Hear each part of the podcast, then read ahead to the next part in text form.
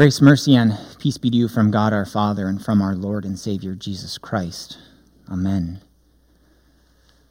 Dear brothers and sisters in Christ, it's Friday, a day when, for many people, they usually get to leave work early, or at least it's such an exciting day because the weekend starts and they know they're free for 2 days. They can stay at home and not have to go to work or not even think about work. That's why we have this phrase, TGIF. Thank goodness it's Friday, or thank God it's Friday. Now, for many of you in our current circumstances in life, you have either been at home for the last 2 weeks because you're not working, or you've been at home working at home. So today doesn't really become TGIF. I mean, unless you count the fact that for those who have still been going to work, today is a holiday. So today might not look much different for many of you. But today isn't just some holiday. It is a holy day. Yesterday we celebrated Maundy Thursday, and Maundy Thursday is also known as Holy Thursday. And today we get Good Friday. But let's think not just about it as Good Friday, also as Holy Friday, as we continue on the journey that we started yesterday.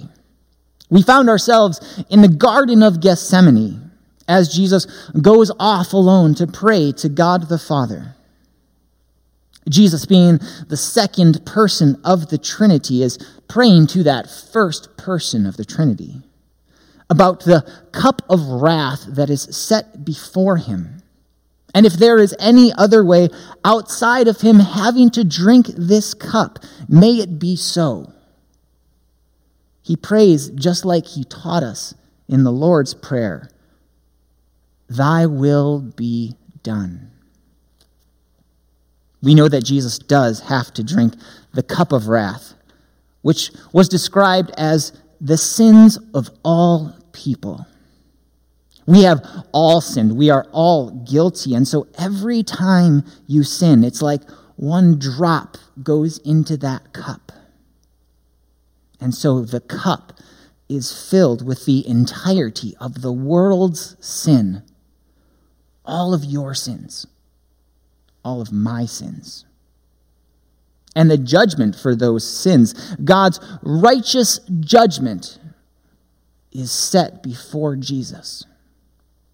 And there's two options: to let every sinner drink it themselves, which will result in punishment, condemnation, hell, or to let the sinless Son of God, the one who would never even put the slightest drop into that cup, drink it on our behalf, for us. Jesus knew what was going to happen, but that didn't make it any easier. As we see him sweat blood amidst the agony and turmoil of what he had to do. And here is where we see Jesus not just as God, but as a man. A man who asks God for another way out. A man who agonizes, stresses over where his life is leading him, which is really the entire reason he was born, to drink the cup of God's wrath for the sins of the world, to fulfill his purpose and live out his name and save his people from their sins. We think about the physical burden and punishment that he endured, and we'll get there. But in the garden, I think we see some of that mental, emotional burden. When he is finished praying, you can almost feel a change in Jesus as he knows that his time has come. First, he tells his disciples, who had been sleeping while he prayed, "See, the hour is at hand, and the Son of Man is betrayed into the hands of sinners." And then he says to Peter, who had drawn his sword to fight, that even though he could have called upon the angels of heaven to stop this, to prevent his arrest and everything that follows, he said that this happens to fulfill the scriptures.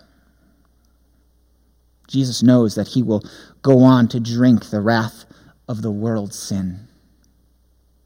It's why he came. And if knowing that didn't make it any easier, which is why he prays in agony about it, the difficulty was only beginning. Today, as we place ourselves at the foot of the cross, we see the Son of God, we see the Son of Man crucified there. Crucified for what the Jews called blasphemy, for claiming to be God.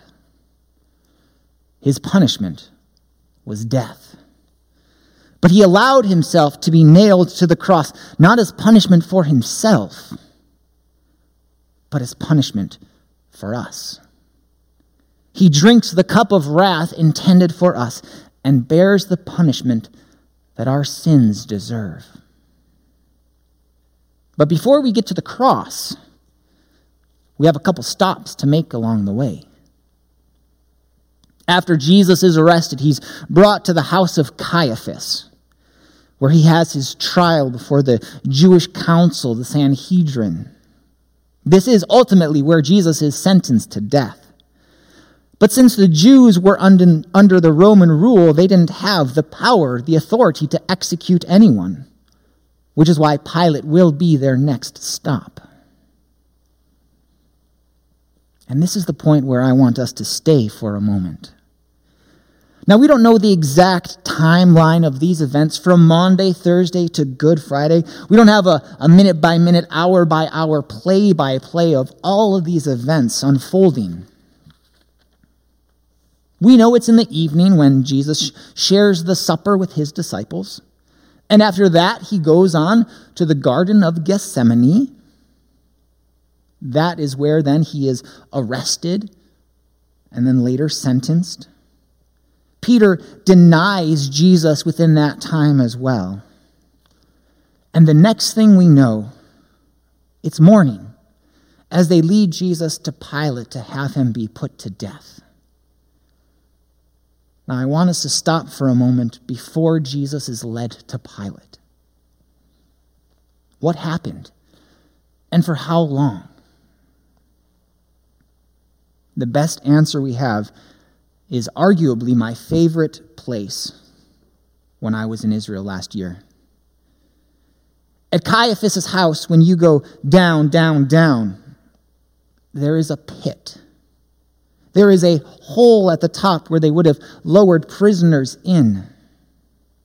It's not a huge room. It's taller than it is wide.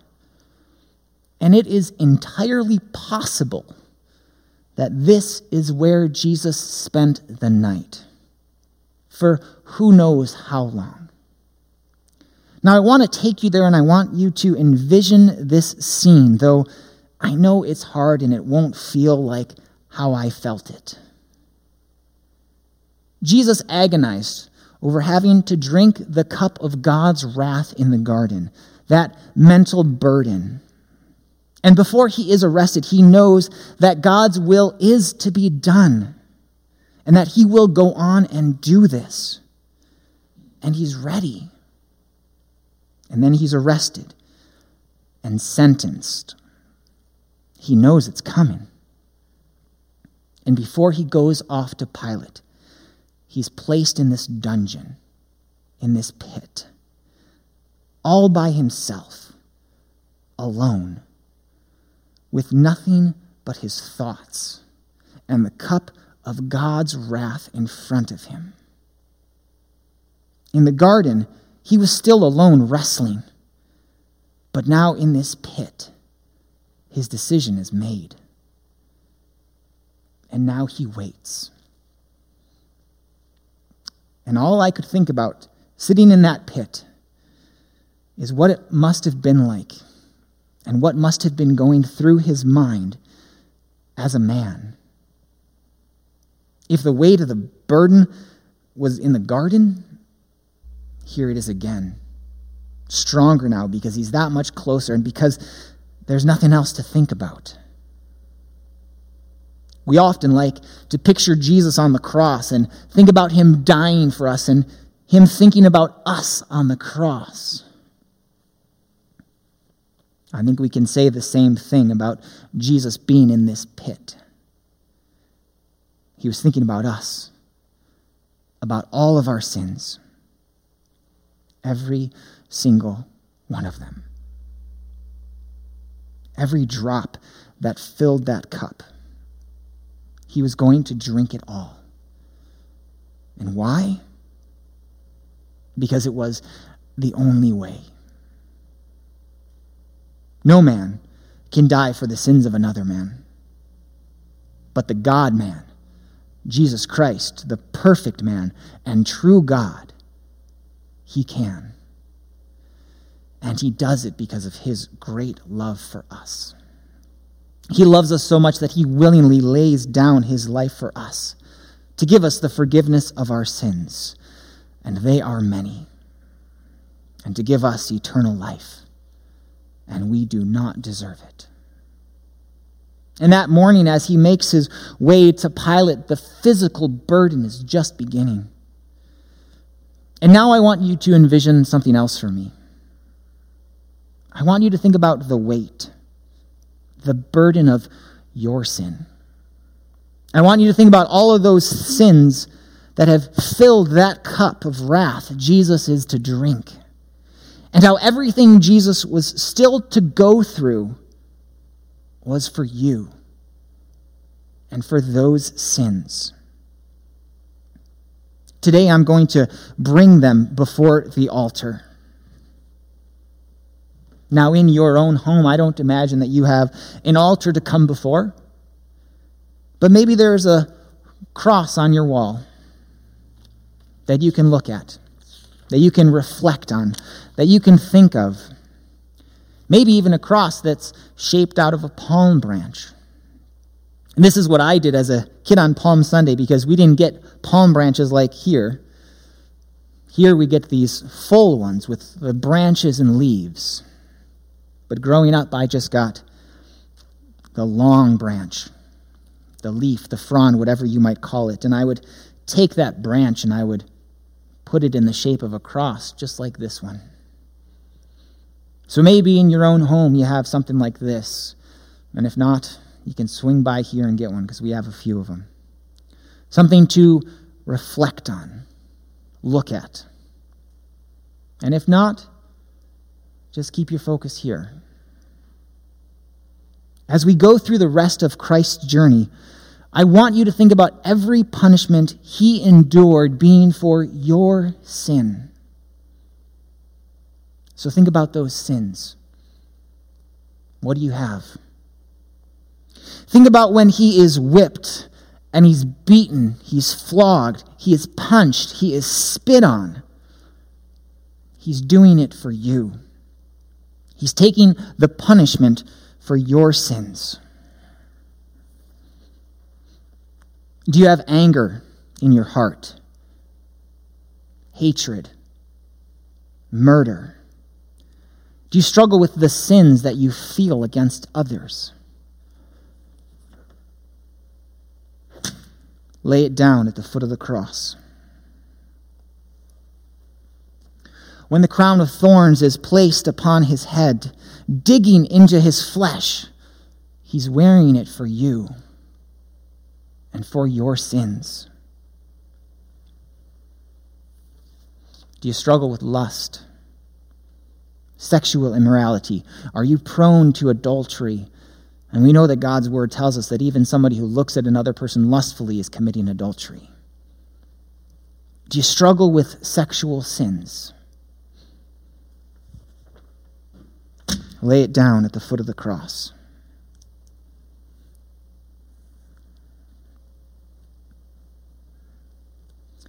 When Jesus goes out towards Golgotha, where he is crucified and he carries the cross, at least for a little bit, he carries the instrument of death for you, for your sins. Do you gossip? Do you lie about others? Do you lie about others to make yourself feel better? Are you constantly bearing false witness against your neighbor? Do you lie to others because you have secrets to hide? Do you struggle with sins that harm yourself or your neighbor and reputation? Lay it down at the foot of the cross. When Jesus is crucified and the nails are driven through his hands and his feet, he is taking those nails for you, for your sins, as if you are the ones hammering into his flesh these nails that will keep him on the cross. Do you love other things more than you love God, and thus create false idols, false gods? Is it money, stuff, anything that takes up your time and draws you away from him? Is it an addiction that you have put in his place? Alcohol, drugs, food, gambling, sex. Lay it down at the foot of the cross. When Jesus is mocked as he hangs on the cross, he is taking all of those lies, those false claims, and enduring it for you, for your sins.